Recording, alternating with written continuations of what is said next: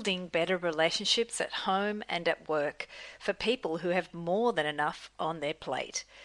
Two coaches dangling the possibility of finding joy in your relationships. Do you dare to consider life can be better? Have a listen and tell us why.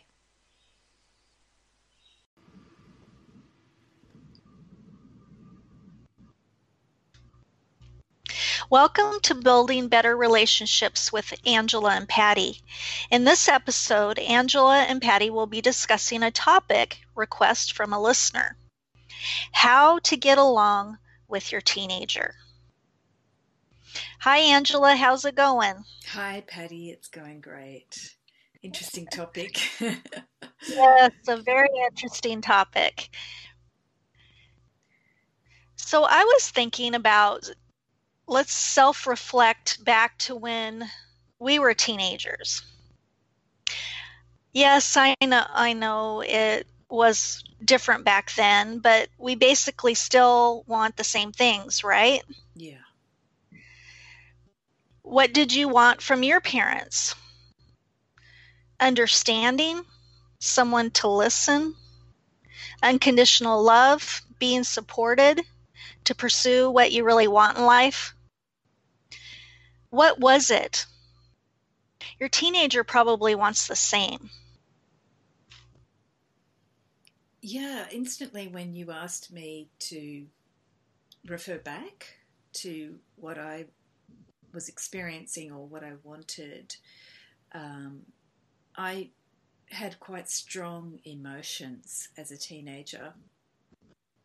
And I didn't have what you were saying, all those things like being supported to pursue what you wanted in life, or um, I had a lot of food love, but I didn't have unconditional love. So, and I also, with the strong emotions, had depression and I had isolation. So, a lot of teenagers can have moods and strong emotions. Some of them actually need a lot of support from their peers instead of their parents. So, for a parent to get along with your teenager, you can actually be at, at, war with them in a way because you're competing with some of the attention that they're getting from their peers, and you're not as important as anymore. And also, you may not, as a parent, be able to understand the teenager and their needs. I know certainly in my teenage years, my parents, I knew they couldn't understand and the last thing I thought was that they were going to understand. So I didn't go to them for support either.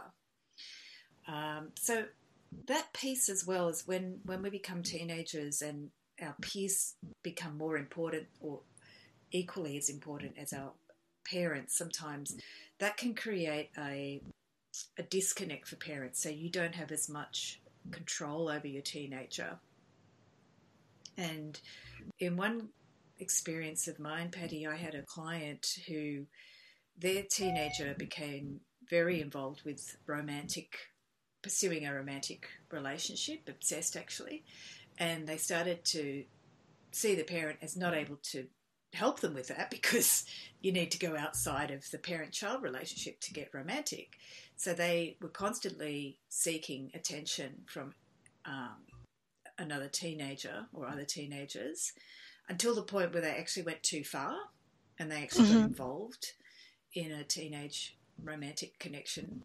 Well, wasn't that romantic actually? And the parent had no idea because the parent had lost sort of importance in the relationship and the teen wasn't conf- confiding in the parent any longer. Mm-hmm. So when it went too far, that's when the parent got involved so the boundaries being transgressed and the parent got involved. But the first thing that the parent did was say, I want you to know that you did nothing wrong. And in that moment, when they said that, I want you to know you did nothing wrong, the teenager actually melted because they realized at that point that the parent was on their side Whereas previously, as a child, they were always in trouble and not always in trouble, but when they got in trouble, the parent would say, don't do that, you did something wrong, you made a mistake, and that was very fearful for the child. But in that moment, the first thing the parent said was, I want you to know you did nothing wrong. The next thing they said was, Tell me what happened. But because the parents had said you did nothing wrong, it really disarmed the teen. And from that moment on, the teen began to disclose more and more and more to the parent. And from that point, their whole relationship shifted because the parent really made them feel completely able to be themselves.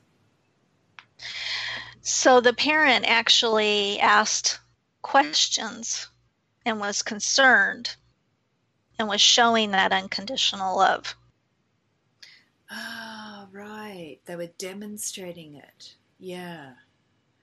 Because that's that is unconditional love, isn't it? it? Sometimes I think we we might get caught up in this idea that unconditional love is feeling happy or blissful, but actually it's demonstrating through a curiosity and a safe space, an interest in the child's universe or the teen's universe.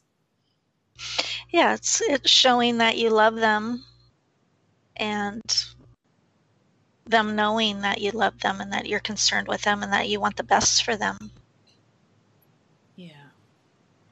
And you may not understand their world because once they go into teenage, they start to create their own universe, their own bedroom. They might wear clothes that identify them differently to what you knew them as a child. They want to be their own identity. They're still exploring that. So that's a very important phase of their journey. Mm-hmm. And as a parent, you may feel like you're an outsider at times because that's an important part of their journey to do start doing on their own. But in this case with my client, if that teen did not have their parents' unconditional love at that point, they would have gone into a really dark space. The child was already expressing a lot of tantrums or uh, moods or uh, anger, flashes of anger, and those disappeared. That's what was fascinating in that client situation. That the child actually stopped having the anger outbursts because the parent made the child completely free of any guilt or, or wrongdoing, and then said, "Tell me from what happened." Uh, so I found this really interesting, Patty, that um, it was actually Gabor Mate who, who enlightened me to that, that some of the problems that we have with teenagers today, which are, are worse today than they were in the past, is that much more uh, of our teens today are hanging out with their peers, their, their, their same age group, and creating bonds in that age group versus the bonds between parent and child. Um, so I wanted to, we're going to talk about that more later, what happens when teenagers only hang out with teenagers.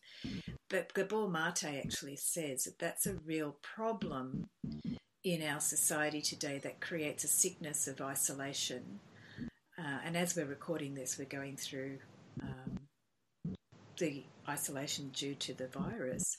So families have been forced to be together, and I think parent and teen relationships will also be exacerbated uh, because families are being forced to be together, and they can also be enhanced.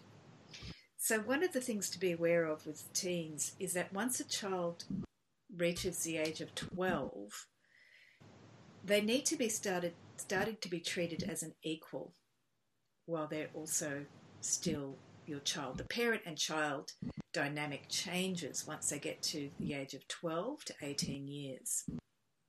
So your child is learning how to become your equal, yet they're still very much in the child brain. So they're learning um, constantly um, how they're going to make these rules that will form the rest of their life. And in mm. order to do that, they're mm. going to break the rules. Mm. They're going to definitely make mistakes, certainly make mistakes, and they're going to learn how to cooperate with the rules of the whole group. So that's going to be an awkward process for any human being. Some some teenagers don't have any troubles, but a lot of them are, are going to have to understand things that they weren't forced to understand before the age of 12. So the problem with relating to your teen as a parent becomes how do you become their their equal when you're still in somewhat in charge of the relationship. So we, we came up with the word, Patty and I came up with the word mentor. So you mentor your child or teen and you treat them with equal respect. And you're mentoring them to become a healthy adult, to be part of society, and to be an equal contributing member of society.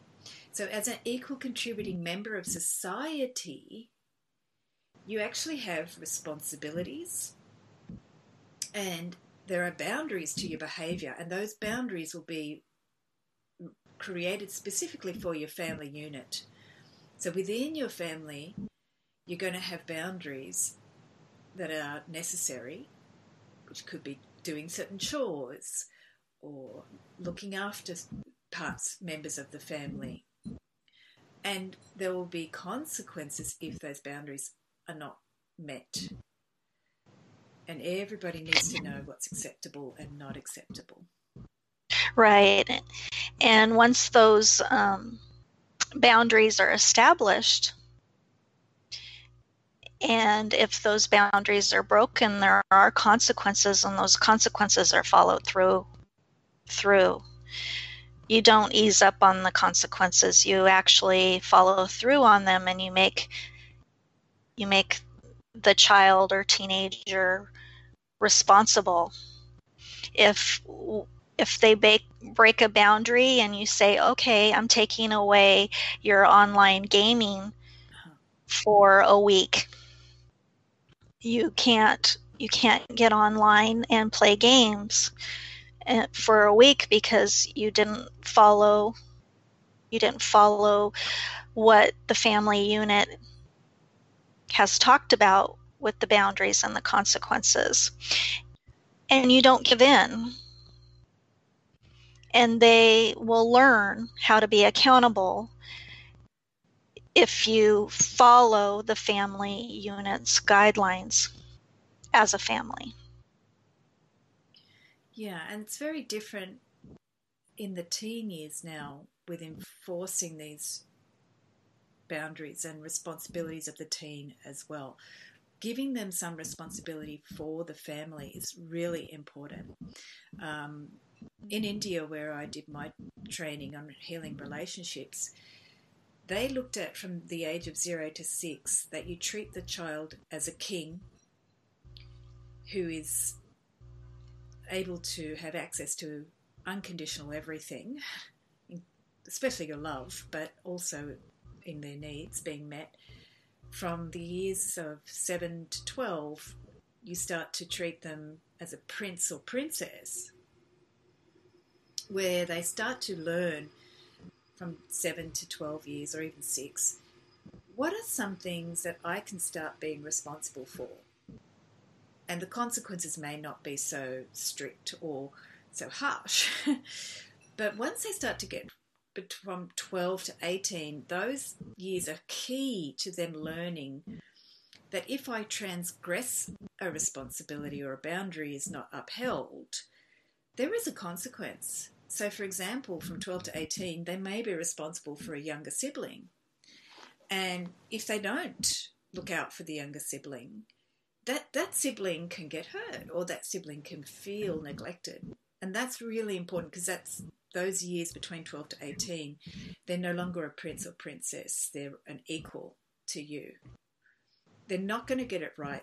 They need to make mistakes, but to learn through a loving way how to arise above those mistakes. So, this is really important. The next piece about how we think about teenagers is really important because this is what happened to me. Um, and it's not saying that my parents were bad, but I, a, a lot of the times my mum was disappointed with her own life. So she would dis- be disappointed in me, for example, if I didn't take in the washing. I remember she would come home and you'd see the clothes. We in Australia we hang the clothes outside on the line to dry, and we still do that. We're, we're not a big um, dryer type community here because the electricity is too expensive. And I never, I can never to this day, my mum's passed on, but I still remember her disregard of me when she'd come home after working all day and the clothes were still on the line.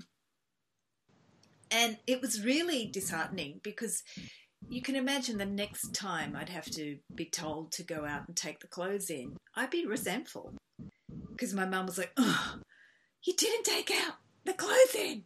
So I'd be really resentful the next time. And that accumulates to a feeling of I'm disappointing to my mum. So, whenever you think these disappointing thoughts actually do affect your loved ones, and it's really important to not be disappointed in your teenager. So, one thing you can do, because it is really frustrating as a parent when our teens don't do the chores that we require and ask them to do, because we're doing a lot for them already, and we're only only just asking them to take in the clothes, right? So what you can say is, look, I love you, but I really don't like your behavior. And it's a, it's a simple way to perhaps get out some of your frustration, but reinforce that you love them, I don't like your behavior. And um, I want to share a very strategic way of doing this, which comes from the coaching group Crucial uh, Vital Smarts. They've got a book called Crucial Conversations, and they use these five steps with all sorts of problematic situations when you need to have a conversation, particularly with teenagers. It's uh, very successful because often we get frustrated with a teen, and it's very easy to, to dump your rage on a teenager, especially when you've done a lot for them for the first part of their lives. And now, when they're a teenager, you might want them to start contributing so you start to go, ah, what do I do to get this teenager to do something? So, in crucial conversations, what they suggest is to start by connecting to your heart, which, believe me, I know it's very difficult when you're frustrated. So, the five steps are to eventually get you to connect more to your heart. So, Penny, yeah, this is really challenging. Yeah, yes, yeah, especially when you're in the heat of the moment and you're angry. You have to walk away and not confront your teenager until you've calmed down. I, and that is very hard, whether you have to go take a walk or just go into your room and shut the door and do some breathing exercises just get yourself calm before you walk in there and um, talk about what's happening or what happened, the behavior. It's easy to get caught up in the moment of being upset or angry or disappointed, but it's really better if you can calm yourself down before you do the actual discussion. Believe me, I've done the opposite and it wasn't the best thing.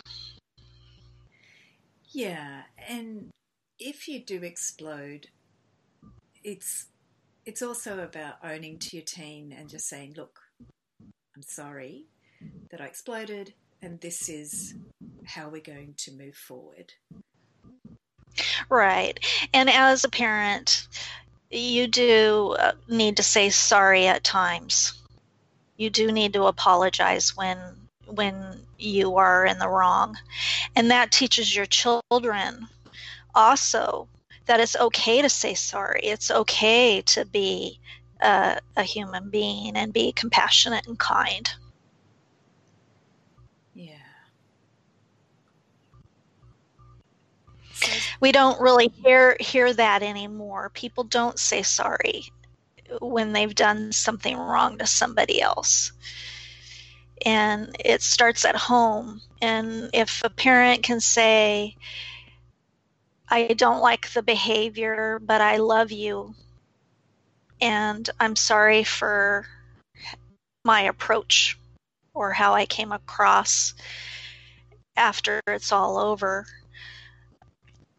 I think they'll the child or the teenager will know that you what that wasn't how you wanted it to end wasn't how you wanted the conversation to happen or um, you want so much more in the relationship than something like that. Yeah. And uh, we're going to do a future podcast on uh, making mistakes and getting over it because yeah. our culture is raised that mistakes are a bad thing and they're actually quite human. I hope during these times of the COVID experience that we're starting to learn that mistakes are a part of learning to be better we're seeing countries and governments make them. So we we in our families need to learn as well how to recover from our mistakes. Um, so the five steps from crucial conversations are to help you get through some of that steam that you might be feeling from from not having your team being so um, cooperative or actually from you not being able to empathize with your team's universe.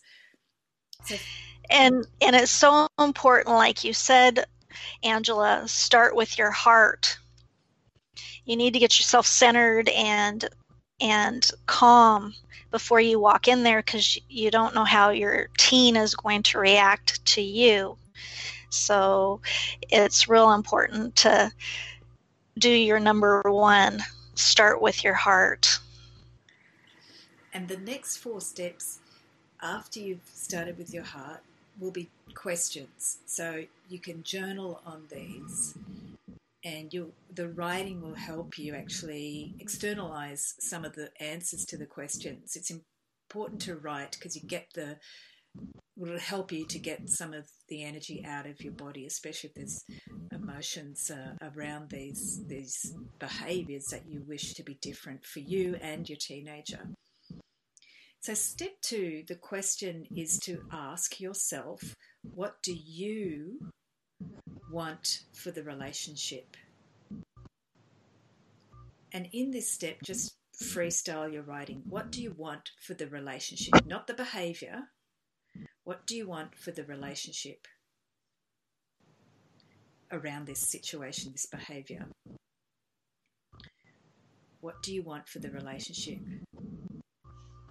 Step three is to ask yourself what do you want for your teen, your teenager?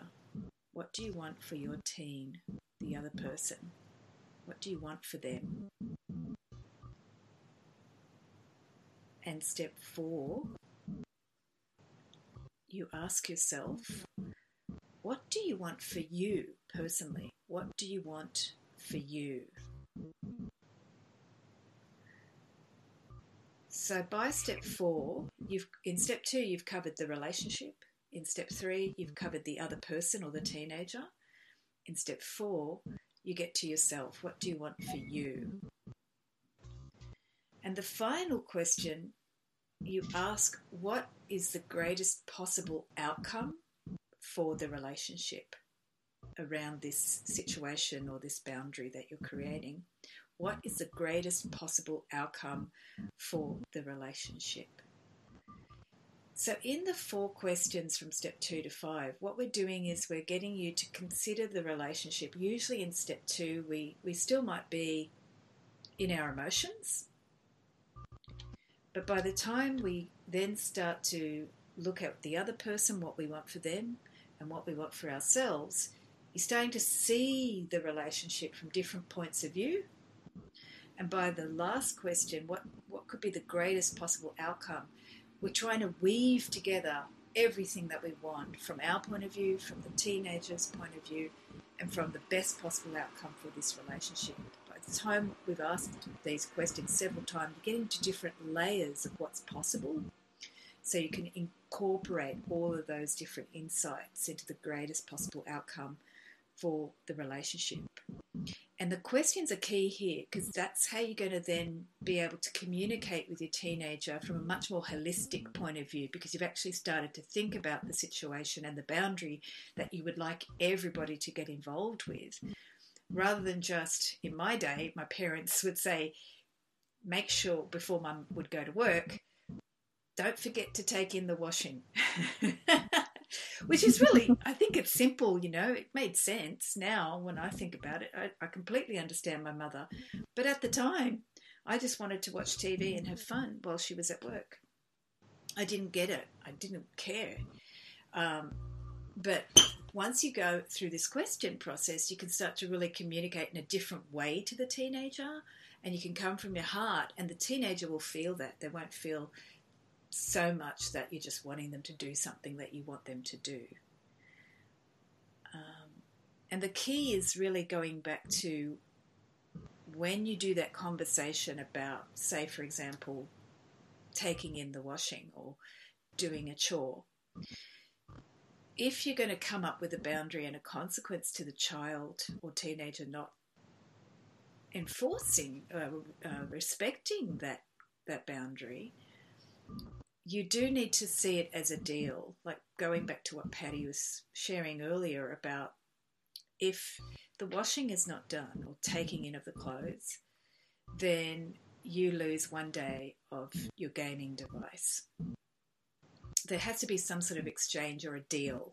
And that's when we begin to then treat the teen as an equal. It's a deal here that we've got. In the, the book Crucial Conversations, they give an example of a parent with a teen who uses the car. So if the teen does not have the car back by 11 o'clock at night, then the keys of the car get taken away. It's that simple. And that's the exchange. Then they start to begin to realize that with every boundary, this is a deal. It's a, it's a relationship, and we have an agreement, and this is a deal that we're setting up as part of the agreement. Did you have any other thoughts on that, Patty?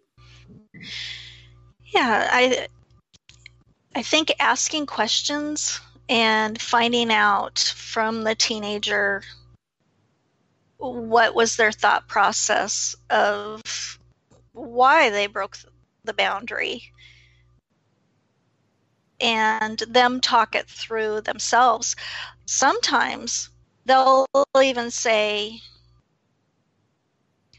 well, I know that um, I'm going to have consequences for this. And they might actually be the ones that put a harsher consequence than what you were thinking of doing because they know that they they broke the boundary and they need to be accountable. Wow, so that's actually encouraging them to be their own um, their own assessor of their behaviour. They, they can evaluate their behaviour. Yes. They can evaluate it and think, okay, what my consequences are going to be, and then you talk about it. And sometimes, if it's up to them, they're much harsher on themselves than you would have been. And they actually want that challenge. Mm-hmm. Yeah. There's a lot of talk these days about this generation or that generation being more entitled. Um, but partly it's because we're not giving those generations or those people opportunities to evaluate themselves and to set bars or goals or consequences of their behaviors. And um, interesting that sometimes they may be harsher than we might be. right. Yeah. And it is interesting. Yeah, it's very different to um, my parents, who were quite strict but weren't good at enforcing consequences. But their their their conditional love was quite scary, and I did a lot of things out of fear, and then I didn't do things out of resentment. Mm-hmm. So if we talk to teens and give them the responsibility of creating their own consequences. It's very similar to some gaming apps, actually, uh, where they lose points if they don't achieve certain outcomes. And we're teaching them that they can actually create those consequences, um, which is also different to school, where the teacher is the one that marks their behaviour. They actually start to assess their own behaviour. And as a parent, you can engage in a conversation about their self evaluation. Right. So, touching on the differences between um, generations, uh, there are some things that might be different to what uh, teens are experiencing these days, Patty. What do you see as what's similar, similar, um, similar problems and different problems that teenagers maybe experience to what we experienced? Well, different. When we were young, we didn't have the internet or online gaming addiction. And right now, that is one of the the things that our children and teenagers and us adults are facing right now is the internet addic- the internet and online gaming. It's important for parents to realize how much time their children are online. And when they are engaged in social networking, gaming, posting videos and pictures, texting, etc. They could think that they're on there for an hour, but they've been on there for six hours.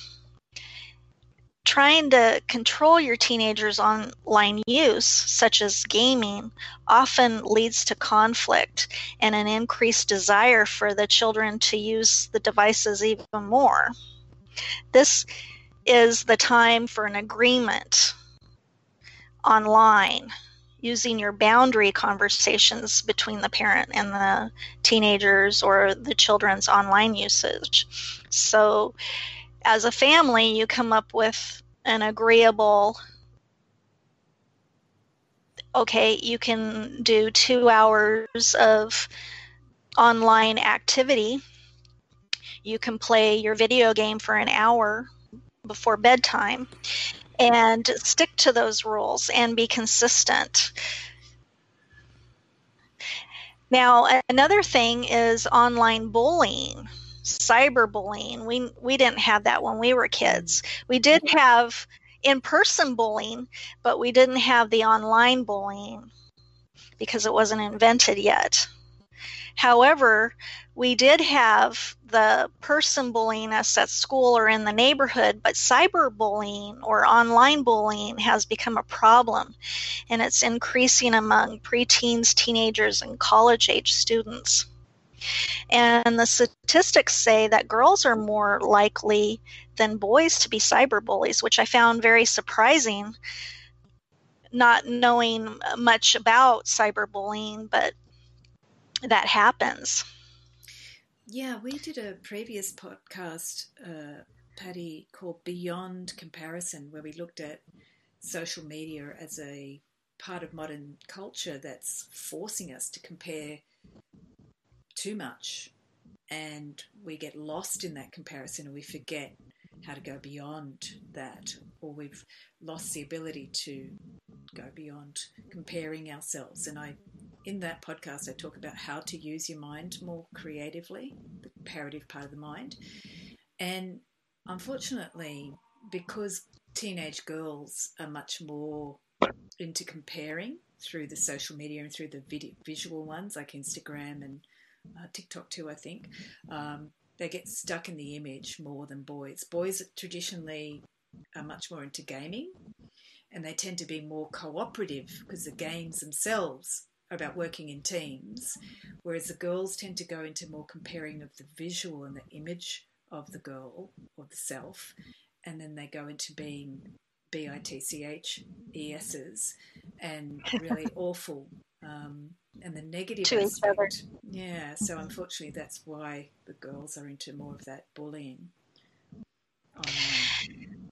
Yeah, and cyberbullying has been linked to leading to suicide of the victims being bullied.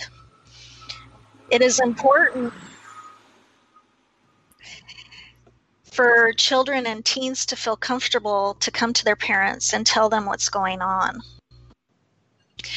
And according to the Center for Disease Control and Prevention leading cause of death reports in 2017, it stated that suicide was the 10th leading cause of death overall in the United States. And suicide was the second leading cause of death among individuals between 10 and 34. This just breaks my heart. I can't even imagine somebody so young taking their life. It just totally breaks my heart. And then the fourth leading cause of death among individuals between the ages of 35 and 54. Yeah, it's um, it's pretty shocking that it's such a young age that it's yeah. such a high cause of death. Um, and there's some research as well in Australia um, where, unfortunately, if suicide happens within a community, and this has also happened in Silicon Valley with young people, it becomes an option for the young mind. It does also for older people as well. But if you think about a younger person's mind, they're going to look at what their peers are doing. So, unfortunately, if your peers are doing suicide, it can spread amongst other teens. So, it's very important if your teenager has a, a friend or they know someone who's not a friend that's committed suicide that you have some conversation about that with them so you can prevent the peer um, spread of doing yes that. yes it needs to be talked about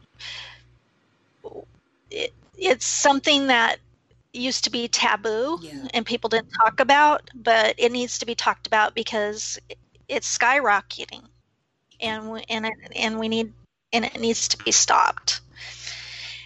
Also, in the statistics, it said young males are more, much more likely to commit suicide than their female peers, but females, adolescents, are more likely to attempt suicide than their male peers.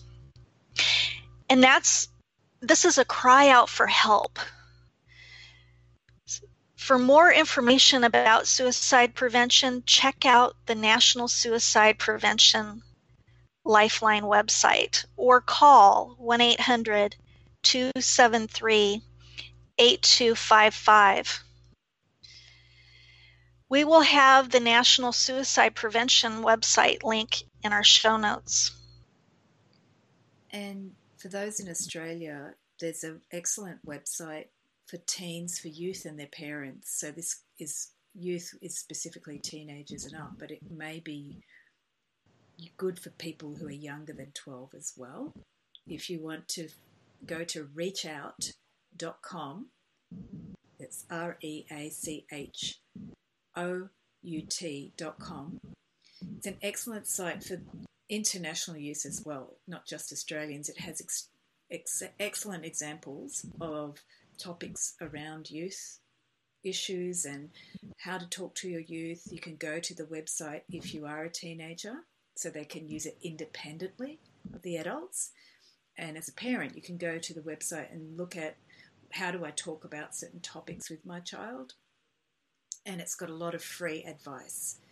Um, and also, there's a hotline on the reachout.com website if you want to get help.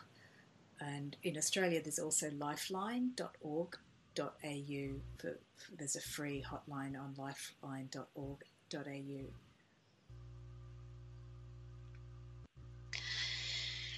If you're feeling sad or contemplating suicide, please reach out. Reach out to others. Reach out to the National Suicide Prevention Line. They have people that deal with this topic and can help.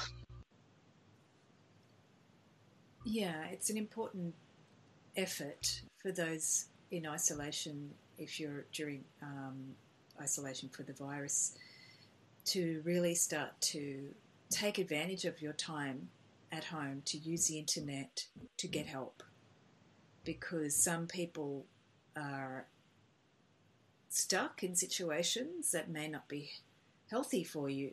But there are so many online resources these days, and reachout.org has really inspired me for their information that's available.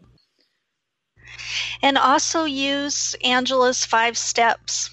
Anytime that you're feeling overwhelmed or anxious or in conflict, it will make a difference. I wanted to do a shout out to Angela because she has a new podcast and it's called The Love Oracle and it's on Anchor. Check it out and we'll have it in the show notes as well. Thanks, Patty. Thank you, Angela.